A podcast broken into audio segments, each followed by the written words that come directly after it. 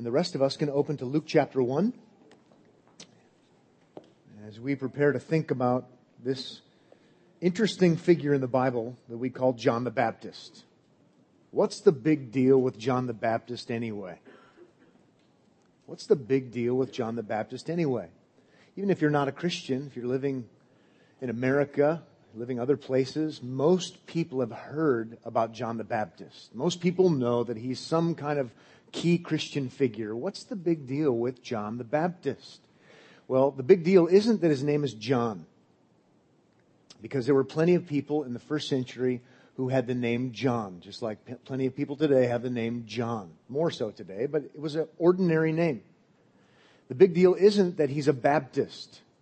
There were Baptists back then, just like there are Baptists now.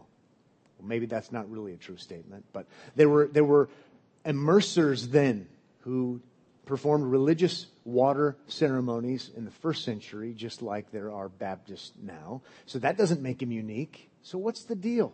He's such a key figure in Christianity. What is the big deal? It's not because he's John. It's not because he's a Baptist. Well, the answer to the question is the big deal about John the Baptist is his unique relationship to Jesus.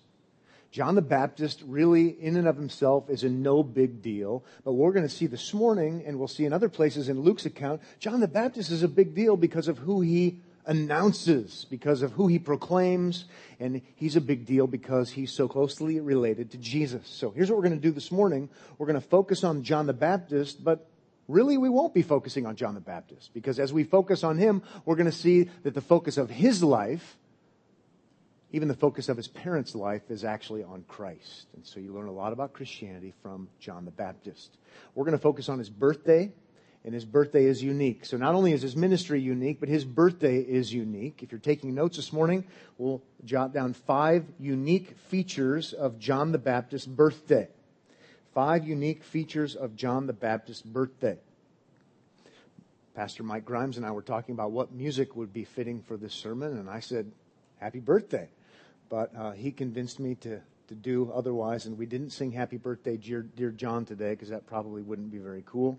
But anyway, um, the focus is on the birth of John. Five unique features of John the Baptist's birthday. Number one, if you are John the Baptist, your birthday is unique because, number one, your parents are too old.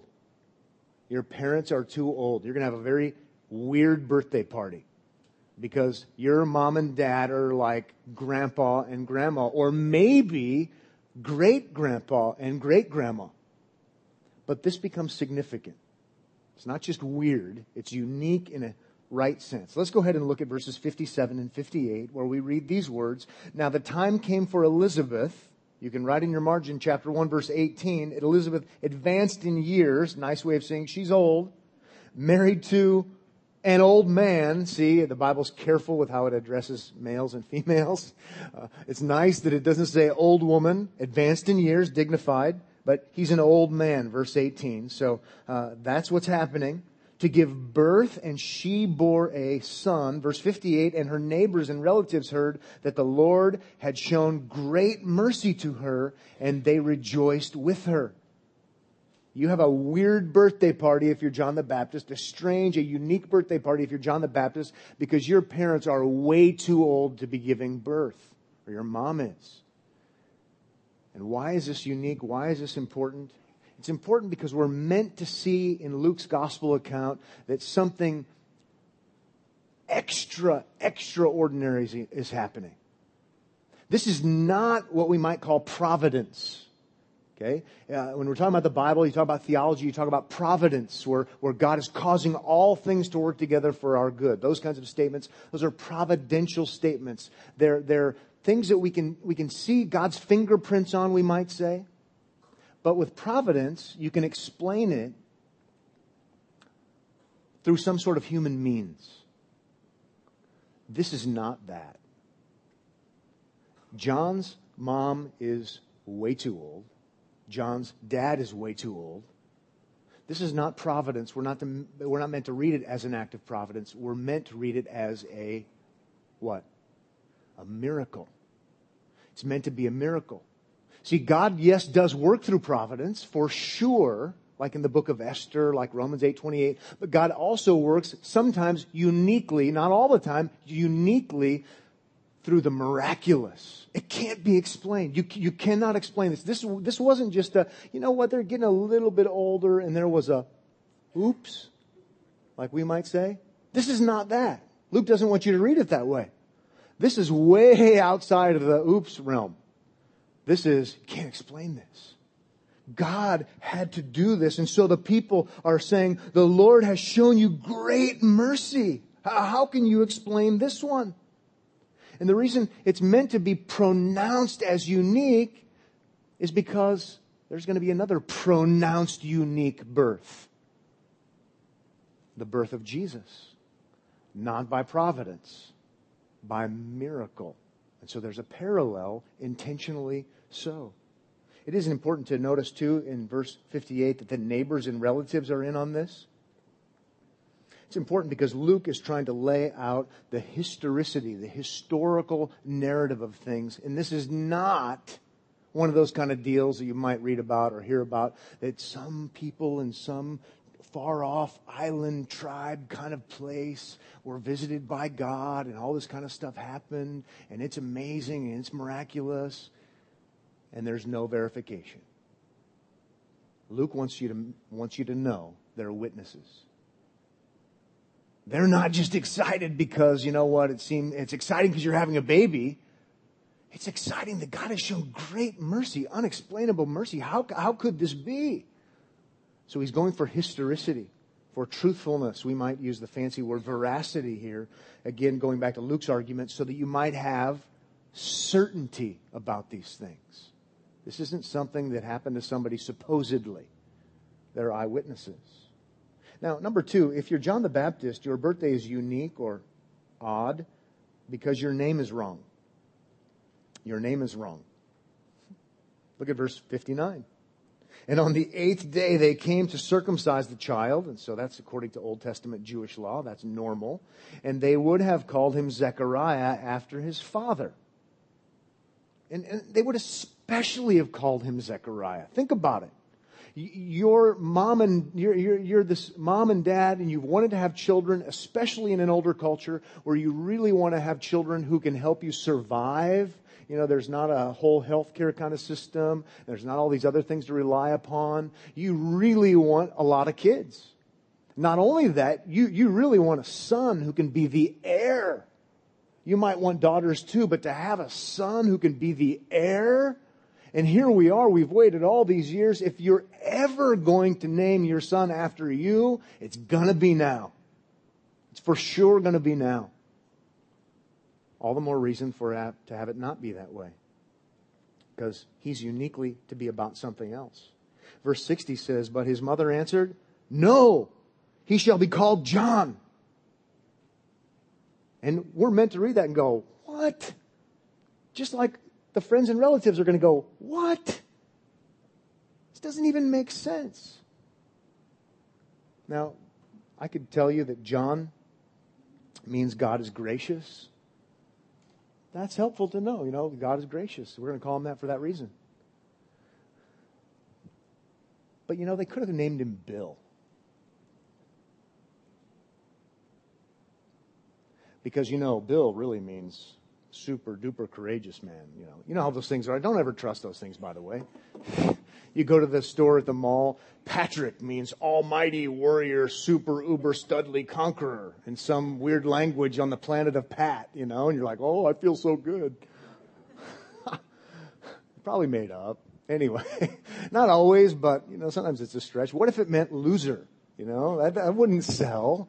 Uh, de- oh, oh, oh, defeated one, you know? Anyway. First hour laughed more than you did, but thank you. They could have called him Bill, and what I mean by that is, whatever you call him, if you don't call him by his dad's name, it's meant to be unique and shocking. Because of course, he's an heir, and that's what's most important about him. No, his name is John. His name is John. Because what's most important about him is not his heirship. It's that he will be the one to make the way, the announcement about the coming one, the coming of Jesus. And we know chapter 1 verse 13 where Zechariah hears from the angel and it says at the end of that verse, you shall call his name John. That's why. Ultimately, it's because God says. It's going to it's gonna mark him as unique. It's going to mark him as different. The guy's got the wrong name, but he's really got the right name because he's meant to be unique because he's going to do a unique task. 61 says, And they said to her, to Elizabeth, None of your relatives is, is called by this name. Verse 62, they made signs to his father. According to verse 20, he's, he's mute, inquiring what he wanted him to be called. You know, we can't get through to the old gal. You know, let's let's go for dad. I mean, surely it's time for you to exercise your your authority in the family and and say no. It's not the case. Not the case. Verse sixty three, and he asked for a writing tablet, even based upon the word that he uses. It's a wooden tablet with wax on it. You could draw on it. And what does he do? You know, J O H N, but it wasn't in English, so it wouldn't have been that. But the idea is plain and clear. He can't talk because God has struck him to not be able to talk. But with an exclamation point, he tells everybody his name is John. It's got to be John. That's why it says what it says in verse 63. His name is John. And they all wondered. It's out of the ordinary. Strange. John the Baptist is unique. He's different. He's got the wrong name. It's meant to cause us to take notice. Something is going on here that's not quite right. It's meant to build anticipation. Well, let's move to number three. If you're John the Baptist, your birthday is unique because your birthday party scares people. You know? Well, you know, it's late in October, so they went to Scary Acres. I mean, that's not, that's not it. But this is a frightening birth.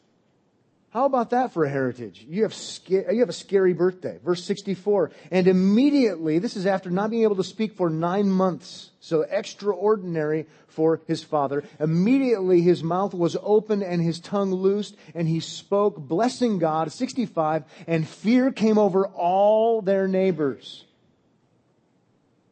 Duh, you know. And I'm asking you, why are they afraid? Why would they be afraid?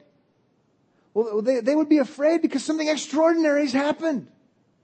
They're, they're afraid because, like so many other times in the Bible, they've witnessed a real deal, genuine miracle. Here, the guy couldn't talk, and it wasn't just like some kind of, you know, short term kind of thing. The guy couldn't talk. Now he can talk and they're naming him the wrong thing. There's something really extraordinary going on here. There's something, oh, and by the way, they're, they're, they're geriatric age. And now he's talking. Baby's born. I'm scared. I'm scared. And there is precedent for this, by the way. Oftentimes in the Bible, where there is something that happens that is miraculous. You can't explain it through human means, something that only God could do supernaturally, stepping in and doing something different than normal. And oftentimes the response, you, you, you check out miracles in the Bible. People are scared. People are scared. One of the reasons why I don't typically believe people when they claim to experience some kind of miracle. And so I'm going on the speaking circuit and I did this and I did that. I'm like, Pfft in the Bible, that's not what happens. In the Bible, their knees are knocking. One of my very favorite ones is where Jesus is in the boat with the disciples on the Sea of Galilee.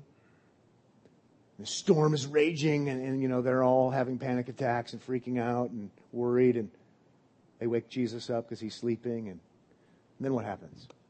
He calms the storm, and then the text says they're terrified. They're very afraid.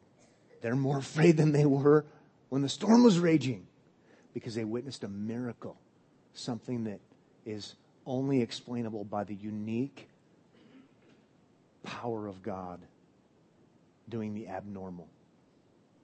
We're meant to read John's birth account that way. Something strange is going on. Something mighty is happening. Something extraordinary is happening here. And we're meant to see it that way. That's exactly what's unfolding. It's bizarre because it's miraculous. It's frightening people. Now let's move on to number four. If you're John the Baptist, your birthday party is unique because you are uniquely chosen by God. You're uniquely chosen by God. 65, halfway through the verse, and all these things were talked about through all the hill country of Judea. Just as a footnote, see, Luke is, is trying to show that historicity of things, so you have certainty. This isn't off in some secluded land that nobody could ever witness. No, that's not it. Verse 66, and all who heard them laid up in their hearts saying, what then will this child be? For the hand of the Lord was with him. This is a, this is a, a mysterious thing happening here. What, what, what is going to happen to this guy? He's got geriatric parents. He's got the wrong name. His dad couldn't talk. Now his dad can talk. What, what is happening here? The hand of God is on him. And not in some generic sense. I mean, we could say that the hand of God is on all of his children. We could say that God, because the Bible talks about how God calls, anybody who's a believer has been called by God, but we have to remember that there's the general saving call, which is great, but there's also this unique, when God raises up a person to do something unique, extraordinary, off the map, off the beaten path, it's John. It's John.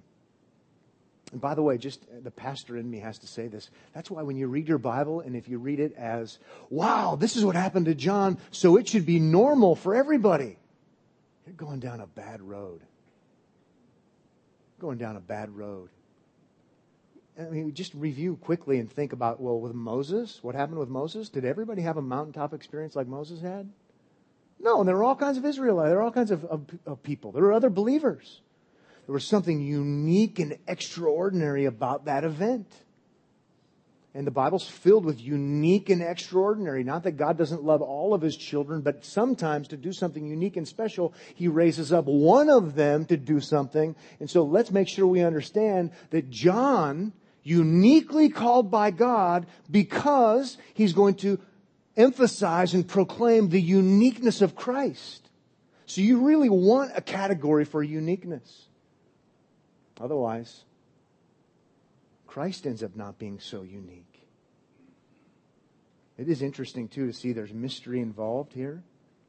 The people don't know what then. What then will will this child be? For the hand of the Lord is is with him. They they know that God is doing something here. It's undeniable, certifiable. Yet they don't know exactly what's happening. There's mystery. It's less mystery for us because we know what's going to unfold. I think we can appreciate what they must have been thinking. This is something, something is radical here that's going to happen. It's exciting. Yeah, the most radical thing to ever happen. He's going to announce Jesus, the one we've been waiting for. That's why, at this point in time, trying to preach the sermon, I, I mean, I always try to find application, but I'm purposely trying to use self control. And, and to be real honest with you, at this point in time, I'm finding no application other than it's amazing. Because you're not John the Baptist, and neither am I. So at this point in time, even though we can learn things from him, and there's a place and a time to do that, at this point in time, we're not mining the life of John the Baptist for timeless truths and principles that we too can follow. Because the danger there is by making him just like us, we take Jesus and make him pretty normal.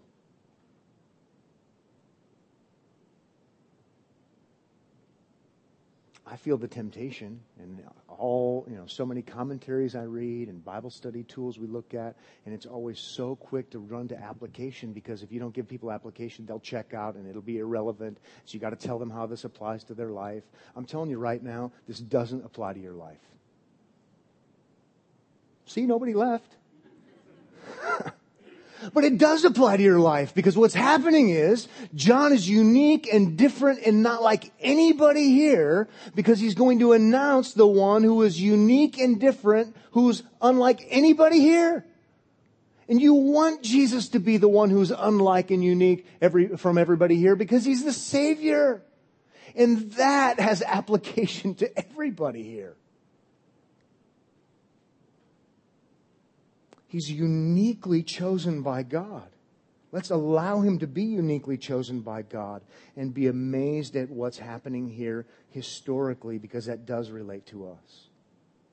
And number five, finally, if you are John the Baptist, your birthday is unique because your mute dad prophesies.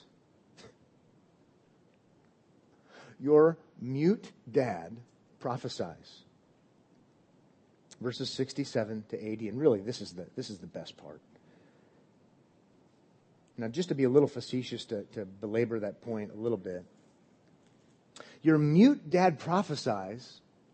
It's, I'm not suggesting that by that, that means they switch churches and now they go to a more charismatic church where prophecy is normal and happens all the time.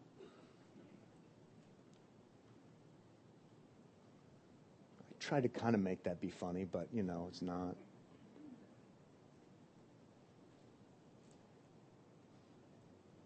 I want to make sure you understand that prophecy here is real, but it's not ordinary. It's extraordinary. Because John is extraordinary. Because Jesus is extraordinary. And this is an extraordinary prophecy. And the focus is going to be on God and what He's done in bringing the testaments together and the promises together. For nine months, Zechariah has been unable to speak. No doubt he's been thinking about this and mulling it around in his mind. So there's all kinds of data here as the prophecy's ready to come out of Zechariah's mouth. No doubt it's birthed out of lots of, lots of things in his life and contemplating and thinking and meditating and praying, reading the scriptures and you're about ready to get a sip of water out of a fire hydrant here. These are great verses. Look at verse 67. And his father Zechariah was filled with the Holy Spirit. The idea is controlled by the Holy Spirit. There's something supernatural here controlling him, filling him, and prophesied saying, Blessed be the Lord God of Israel, for he has visited and redeemed his people. Just what am I going to say? I'm going to bless God because He has. Well, no doubt because we've got virgin inception. Jesus, even though he's not born yet, he can say he has, and not only that, he can say he has redeemed, even though Christ hasn't done all of his work yet. It's as if it is done because if Messiah is here, you can speak in past tense. He has visited and redeemed his people. In the Old Testament, visiting, being visited by God can be a bad thing because it's judgment. Visited by God can be a good thing because it's blessing. Ultimately, when we put the first and second coming of Christ together, it's both because he visits and brings judgment and he visits and brings redemption. But the positive is in view here, right? He has visited and redeemed his people. Redemption. Redemption. What does redemption mean? To be, to be set free, to, to be released, to be bought out of, to, to, to pay for your freedom. No doubt he's, he's, he's drawing upon Exodus kind of, of imagery here, as is often the case, and it's going to come out more. They're freed from the Egyptians. But this is far greater than that. We're, we're freed from our sin. We're freed from death. We're, we're freed from being enemies with God. And, and God has done these great things. Redemption, set free. And this tells us this is not so much about John, this is more about Jesus. Look at verse 69. And the Lord raised up a horn of salvation horn being symbolic of, of what, what we see in an animal when it has power. It's used in the Bible a fair amount in the Old Testament. If something has a horn, it means it's powerful. It means it's mighty. And so we're, we're redeemed. We're redeemed by this horn of salvation. We have a powerful Savior, not an anemic, weak Savior who tries hard but fails. No, a horn of salvation. And notice it says in verse 69, for us. He's, he's not against us with his might and power, visiting us that way. He's visiting us in the sense he's for us, a horn of salvation for us.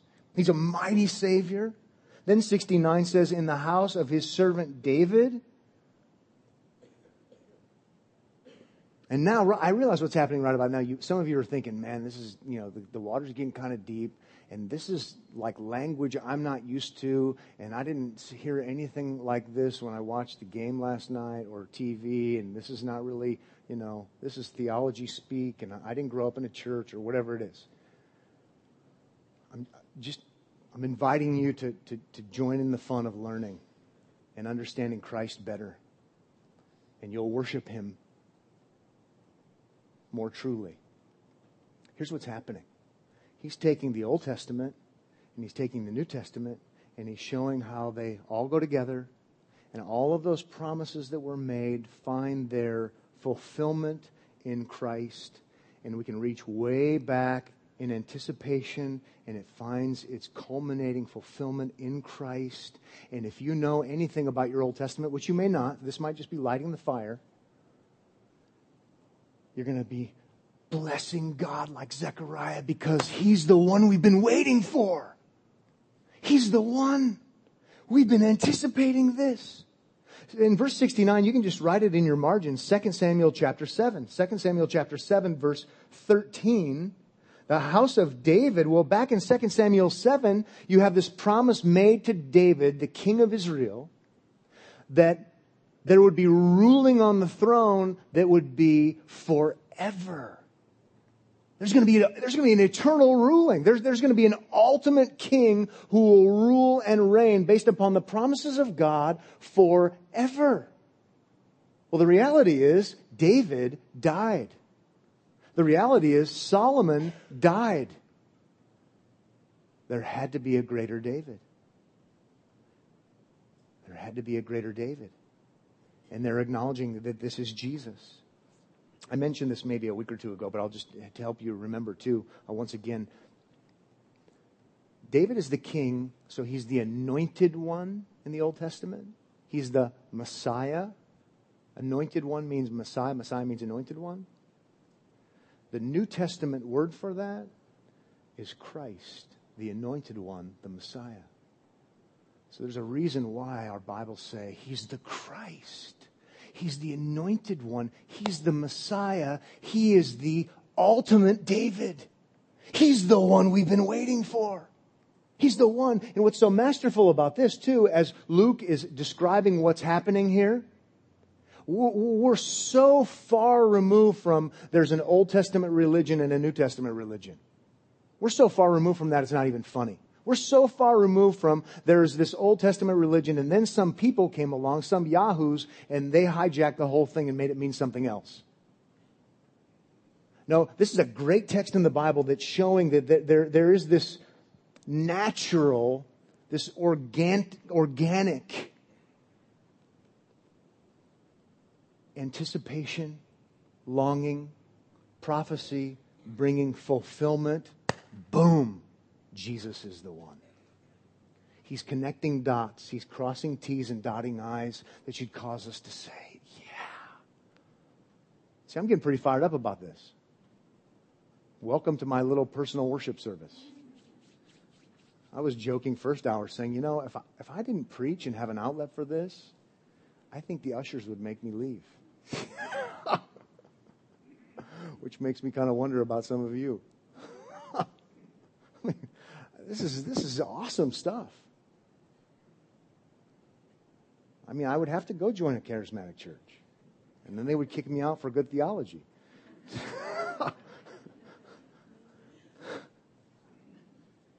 I almost said I didn't mean it, but I did. Um, I mean, in a sense, if you have good theology and you're understanding this, you should be the most charismatic as far as, yeah, this is right. This is extraordinary what's happening here. This is, let, us use the technical verbiage in case that's what you're interested in today. This, what he's saying in verse 69, is bringing fulfillment to what's called the Davidic, David, the Davidic covenant. When God took an oath and promised to bring an ultimate David who would rule and reign for his people forever and we've been waiting, waiting, waiting, waiting, waiting, waiting for a long time for that. Jesus is it. Fulfillment of the Davidic covenant. He's the decisive David. He's the ultimate David. And there are other texts regarding this, not just 2 Samuel 7, Psalm 110. We're not going to take time to go there. This is exciting stuff. This is extraordinary stuff. Verse 70 says, as, the, as he, referring to the Lord still, as he, the Lord, spoke by the mouth of his holy prophets from of old, like Isaiah, Jeremiah, again, he, he's, he's purposely drawing similarity, that this is not a new, you know, newfangled invention. Just like he used to, he's doing something similar. Verse 71 that we should be saved from our enemies and from the hand of all who hate us, to show the mercy promised to our fathers and remember his holy co- to remember his holy covenant. Then he's going to go on in verse 73. I don't want to quite get there yet, but he's going to tell us what he means by that holy covenant when he says it's the oath that he swore to our father Abraham. Oh, this is exciting again. It's not exciting if you don't know anything about the Old Testament. But even if you don't know anything about the Old Testament, I'm hoping that this helps you appreciate so it makes you want to go back there and go, this isn't just something that somebody came up with one day. He's prophesying and worshiping God at the same time. God is going to show mercy based upon his promise to our fathers because he remembers his holy covenant. Let's talk about that for a second. We did last week too, but for the sake of those of you who weren't here, and I want it to soak in, you know, we'll keep talking about it. Back in Genesis 12 and then Genesis 15 and following Genesis, other, other texts in Genesis, but way back in Genesis 12, God takes a nobody from Nowhereville, okay, named Abram. And he makes a promise to him and he says, I'm going to make you great. Not because you are great, you're a nobody from Nowhereville. I'm going to make you great because I'm going to show my greatness and he says to, to Abram, I'm going to make you a great nation. He hadn't even had any kids. I'm going to make you a great nation, and through you, all the nations, all the peoples, not just Israel, of the earth will be blessed. And ultimately, when you start looking at the data, blessed in many ways, but blessed in salvation. That all those who, like Abraham, trust in the promises of God will be reconciled to God. This is what Galatians talks about as well. Great homework for this afternoon to read Galatians. But God promises to do this for Abram. And he makes a covenant with him. He makes a contract. There's an agreement where there are oaths taken in contracts, in covenants. These aren't just in the Bible, they're, they're, things we do. We talk about covenants in neighborhoods. Back in the ancient world, they had different kinds of covenants. God makes this covenant with Abraham. That's like a tweener version because we know him as Abraham. It's Abraham. Uh, anyway, but it's not a two way street. God says, This is what I'm going to do, causes sleep to fall on Abram, and God makes the covenant really with himself. And we should be so glad that he does this, right? Because Abram is a sinner, and he's not going to keep his end of the bargain. But God is going to keep his end of the bargain. We talked about that last time. Last time we used the fancy word too. It's a, with him and with God and Abraham, it's a unilateral covenant. Uni meaning one, like a unicycle, because there's actually only one individual making the promise on behalf of everybody. You should be excited praising God today for unilateral covenants.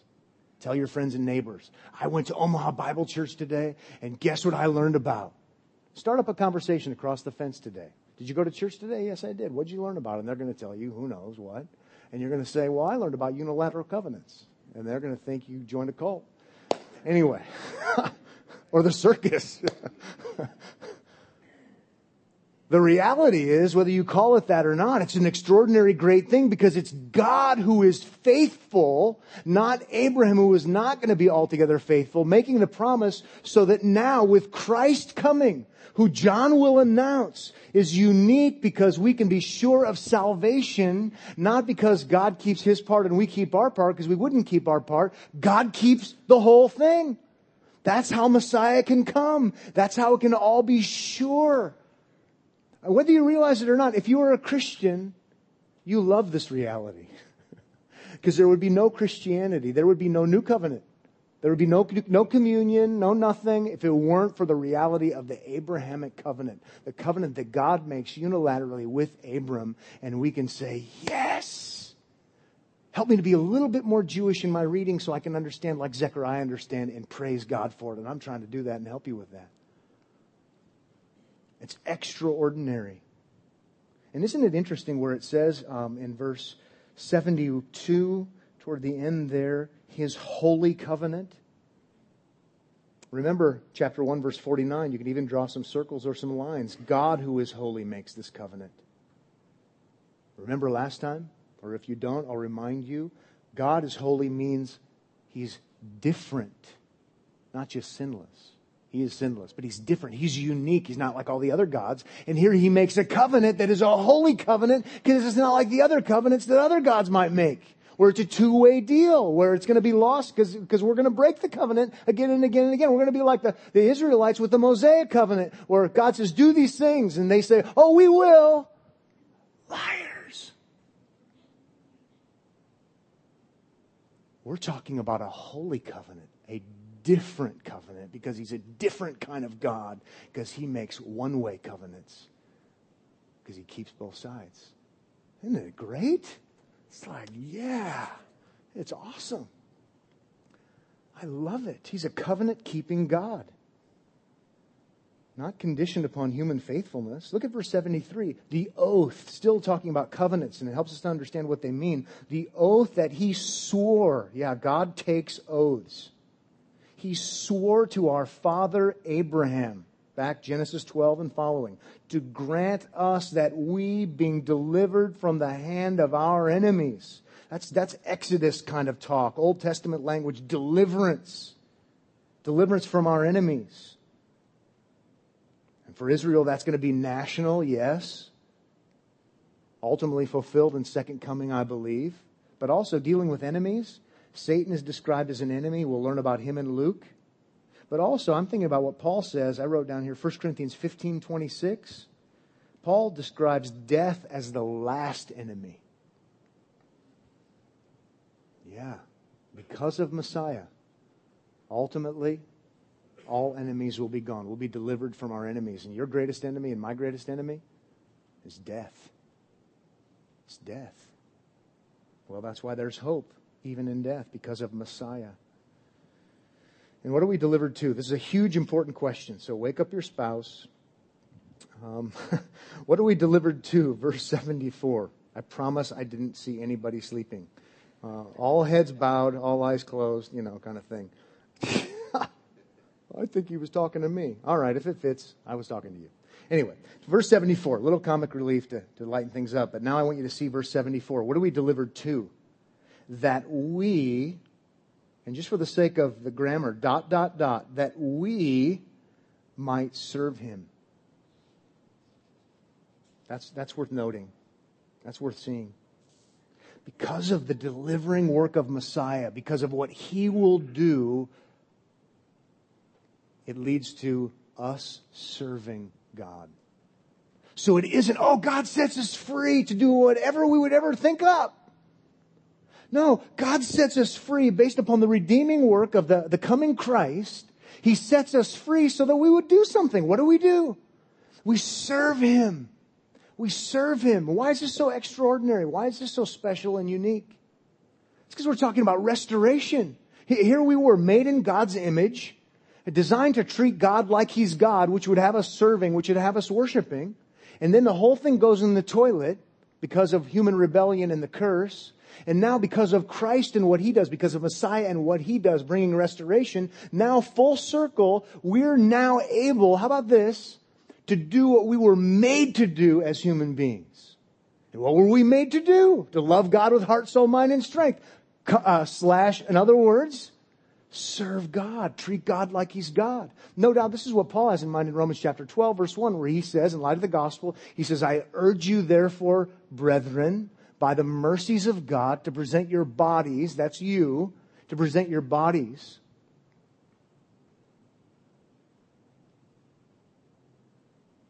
dot, dot, dot, acceptable to God. And he says, as your act of spiritual service, some translations say, of worship. Some of you, some of you just say worship. But the idea is service. Service is worship. Worship is service when you're talking about God. It's restoration. So here, it's not God saves me to kind of, you know, be a different kind of idolater, doing whatever I want. He redeems us in Christ, so now Pat Abendroth can do what he was designed to do as a human being, and that's to serve God. You want to know what your purpose is in life? Your purpose in life is to serve God because you're a creature and He's the creator. But you can't do it because of sin and rebellion. I want to feel fulfillment. I want to feel like I'm doing the right thing when I was made to do. So I'm going to go pay $500 for a seminar. You can pay me on your way out. Designed to serve God. And it's no wonder we have all of our isms and all of our problems and all of our issues because we're not doing what we were designed to do. In Christ, fulfillment of Abrahamic covenant, Davidic covenant, new covenant, there is redemption and reconciliation so that you can do what you were made to do, which is worship God. Pretty cool, huh? Very cool. Restoration. But we're not done yet. Verse 73. Here's some particulars. That we might serve him without fear in holiness and righteousness before him all our days. Would you please just think about verse 75 for a moment? We would serve him, we would worship him without fear and holiness and righteousness before him all our days. If there is no atonement to pay for your sins, there's no forgiveness, if there's no redemption, you're still enslaved. You're still in your sins. You're still hostile in relationship to God. How about this? It's impossible for you to serve God without fear. It's the very thing you do. Human religion. You know, I gotta go again. I gotta do again. I gotta give more. I gotta do this. I gotta light a candle. I gotta stand up at the right time and sit down at the right time. And I sure hope my family lives out of fear when I'm gone so they can somehow get me out of this mess. And we call it worship. You know, it's called phobia. It's called fear. Serving God, and it's total fear driven. And he says, based upon redemption in Christ, based upon what we're going to see happen through Jesus, you can serve God without fear. And he even tells us even more about what that looks like when he says, in holiness and righteousness. Maybe a good way to look at it is this okay, you can serve God without fear if you can serve God and worship God in holiness and righteousness. Ready, go.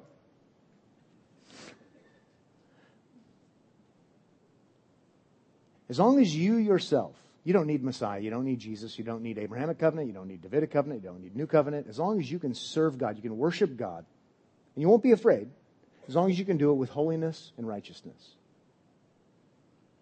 Have fun with that. Can't do it. Can't do it. And Luke will unpack this for us too that people aren't righteous. And since you're not righteous, it means you're not a law keeper. You don't keep God's law. You don't treat him like he's God. And I'm not righteous and I'm not holy and you're not holy. We just do it like everybody else does it in unrighteousness. It's all fear. It's all fear. The great and amazing thing here is He's anticipating what Christ is going to do and the great, get this, the great provision that Christ is going to make for righteousness and holiness that would be credited to us even though it's not ours so that we can then not have fear in serving God. We can be truly free, free indeed. It's amazing. That's why Jesus will, will go get baptized by John. John's thinking, well, what, what, I don't need to baptize you. You know, this is a baptism of repentance. You don't need to repent. What's your problem? But Jesus, as our representative, as a human being, says, You do this, we will do this, to fulfill all righteousness. It's the right thing for human beings to do, so I will do it because I'm representing them. Oh, we need to sing the Hallelujah chorus today. I'm like, it just doesn't get better. It doesn't get better. And now, certainly on the other side of things, because, because Christ secures righteousness for us, He secures holiness for us. We can serve God without fear. Certainly on the other side, those things become practical. And yes, practically, I want to do so in, in personal holiness and personal righteousness. I want to follow what God's law says. Yes, yes, yes on the other side. But that would be impossible if it weren't for Christ, our righteousness. And now we turn our attention to John. Verse 76, and you, child, will be called the prophet of the Most High. You can write down chapter 1 verse 32, very distinct yet similar from Jesus who was called the Son of the Most High. So please note, notice 76, uh, John is the prophet of the Most High. That's similar to Jesus because Jesus in 132 is the Son of the Most High, but you gotta know there's a huge difference between prophet and son. Regardless of what Islam says, Jesus is not the prophet. He's the Son. God has a Son. Why? Because the Son is divine. The Son is divine. John is the preparer. He's the prophet of the Most High. He's going to go before the Son, who's the Son of the Most High. For you will go before the Lord to prepare His ways. That's why, why we call Him the forerunner. He's going before. No, this, this is borrowing from Malachi chapter 3. Remember Malachi's at the end of the Old Testament? Malachi 3 1 says, Behold, I send my messenger and he will prepare the way before me. How about Isaiah 40 verse 3? A voice cries in the wilderness, prepare the way of the Lord, make straight in the desert a highway for our God. So just as the Old Testament had prophesied and said there will be a Messiah who comes, it also prophesied and said there will be a forerunner, there will be an announcer who comes, and it's John. It's John. How will he prepare the way? Look at verse 77. To give knowledge of salvation, that's how he'll do it. He's a preacher, he's a teacher to his people in the forgiveness of their sins. He's going to preach that. He preaches repentance. Verse 78, keep going there. Don't check out yet. Because of the tender mercy of God.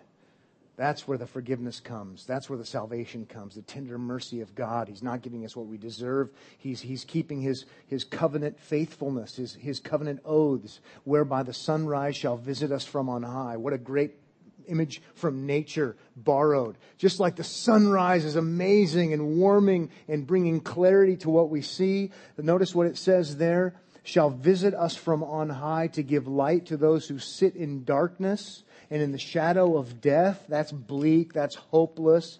That's difficult. That's painful. To guide our feet into the way of peace, into the way of shalom that they've been waiting for in Messiah who would bring the peace. You can write in your margin Isaiah chapter 9, verse 2. He's, he's very much paralleling Isaiah 9 2, borrowing Isaiah 9 2. And I would guess there's nobody in the room that has Isaiah 9 2 memorized. You just got to take my word for it, and you're like, yep, I guess so. Don't really know for sure. But you can write it in your margin, and I'm going to read it, but then I want to read a verse that you will know Isaiah 9 6. And you're going to go, oh, I know more Bible than I thought I did. Isaiah 9 2. The people who walked in darkness have seen a great light. Those who dwelled in a land of deep darkness, on them has light shone. That really seems, when we read our verses in, in 78, it really looks like Isaiah 9 2. It's very similar to 78 and 79. Now listen to Isaiah 9 6. For to us a child is born, to us a son is given. So it's the same context, talking about the same thing. And the government shall be upon his shoulder and his name shall be called Wonderful Counselor, Mighty God, Everlasting Father, Prince of Peace. And you're thinking to yourself, that's a Christmas song. Good job. It's in the Bible too. You know more Bible than you knew.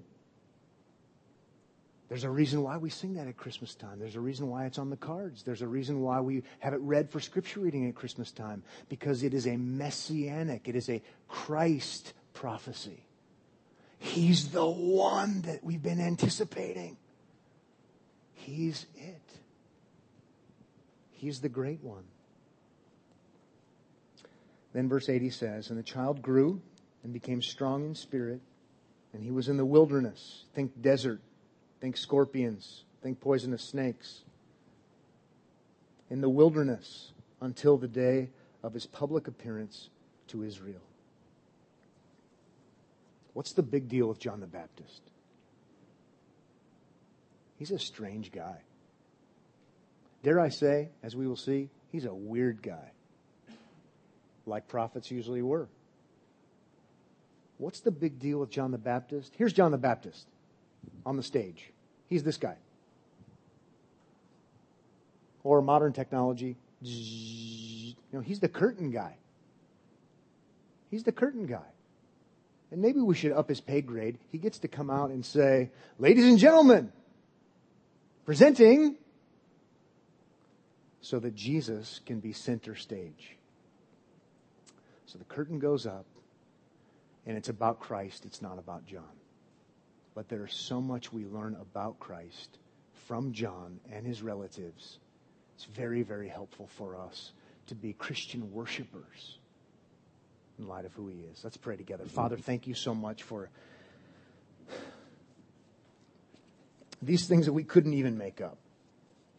The details and the intricacies, oftentimes describing these people with their flaws, their inadequacies. And yet, time and time again, you show yourself to be the one without the flaws, without the inadequacies. And you certainly say as much about your son, Jesus. And so, impress us today with his greatness. May we live uh, not in fear. May we live knowing that there is true shalom, that there is true peace because of the fulfilled promises that are fulfilled in Christ Jesus, who brings redemption. And may we not be the kinds of people who think somehow we need something other than that or better than that to live our Christian lives.